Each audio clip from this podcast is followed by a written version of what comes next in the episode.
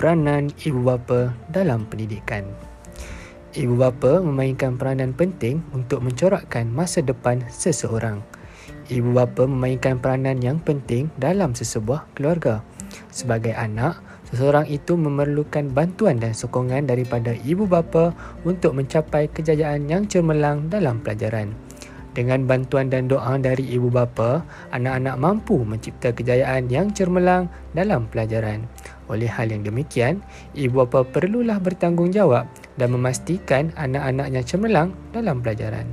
Persoalannya, apakah usaha-usaha yang perlu dilakukan oleh ibu bapa untuk membantu anak-anak mereka mencapai kejayaan yang cemerlang dalam pelajaran?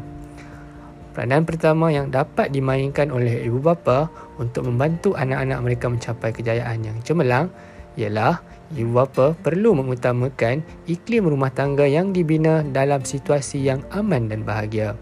Anak kunci keamanan dan kebahagiaan rumah tangga ialah sikap saling memahami, berkasih sayang dan tambatan cinta yang luhur dan abadi. Keharmonian dan kecayaan rumah tangga menjamin anak-anak membesar dengan selamat dan sihat. Hal ini kerana kehidupan yang bahagia akan membebaskan anak-anak daripada masalah keluarga seperti pertengkaran antara ibu bapa atau ibu bapa yang berpecah belah. Perpecahan keluarga boleh mengganggu kesejahteraan dan pelajaran anak-anak. Dalam hal ini, peranan ibu bapa adalah penting dalam mewujudkan rumah tangga yang bahagia agar anak-anak dapat menganggap rumahku syurgaku. Anak-anak sudah pasti dapat berusaha bersungguh-sungguh tanpa gangguan dalam pelajaran kerana mereka hidup dalam keadaan gembira tanpa ada tekanan yang berat. Selain itu, ibu bapa juga perlulah bertanggungjawab mengawasi perkembangan dan pergaulan anak-anak dengan rakan sebaya. Pergaulan anak-anak dengan rakan sebaya memberikan pengaruh yang besar dalam kehidupan harian dan masa depan anak-anak. Hal ini kerana anak-anak lebih mudah dipengaruhi oleh rakan sebaya dalam segala tindakan atau kelakuan kerana remaja ini mempunyai prinsip, nilai dan juga identiti yang hampir sama. Anak-anak lebih mempercayai dan meyakini kawan daripada ibu bapa mereka sendiri sehingga mereka menjadi sukar untuk membezakan antara perkara yang baik dengan perkara yang buruk. Apabila anak-anak bergaul dengan rakan yang bermasalah seperti ponteng sekolah dan mengisap rokok, mereka juga akan mengikut jejak rakan sebaya itu dan hilang minat untuk belajar.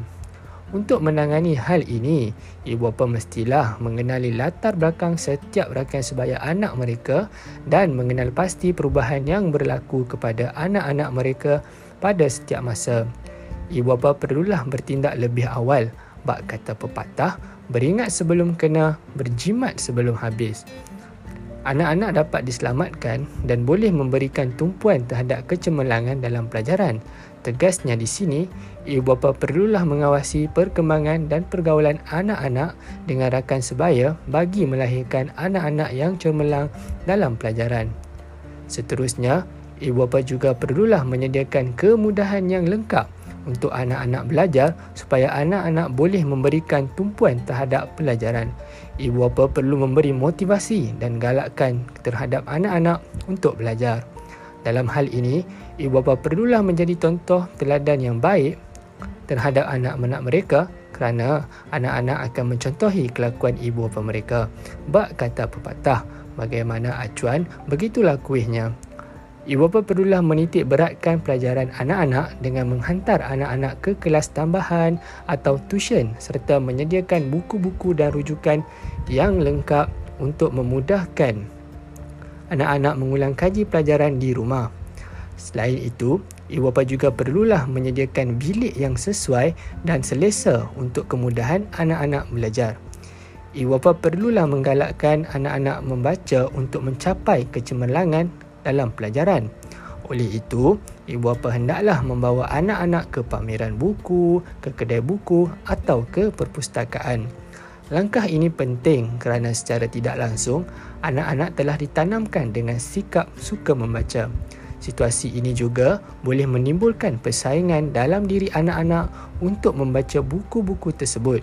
Natijahnya di sini, anak-anak akan mempunyai kesedaran dan keinsafan betapa pentingnya pengetahuan dalam kehidupan mereka sehingga mereka berusaha untuk mencapai kejayaan yang cemerlang dalam pelajaran.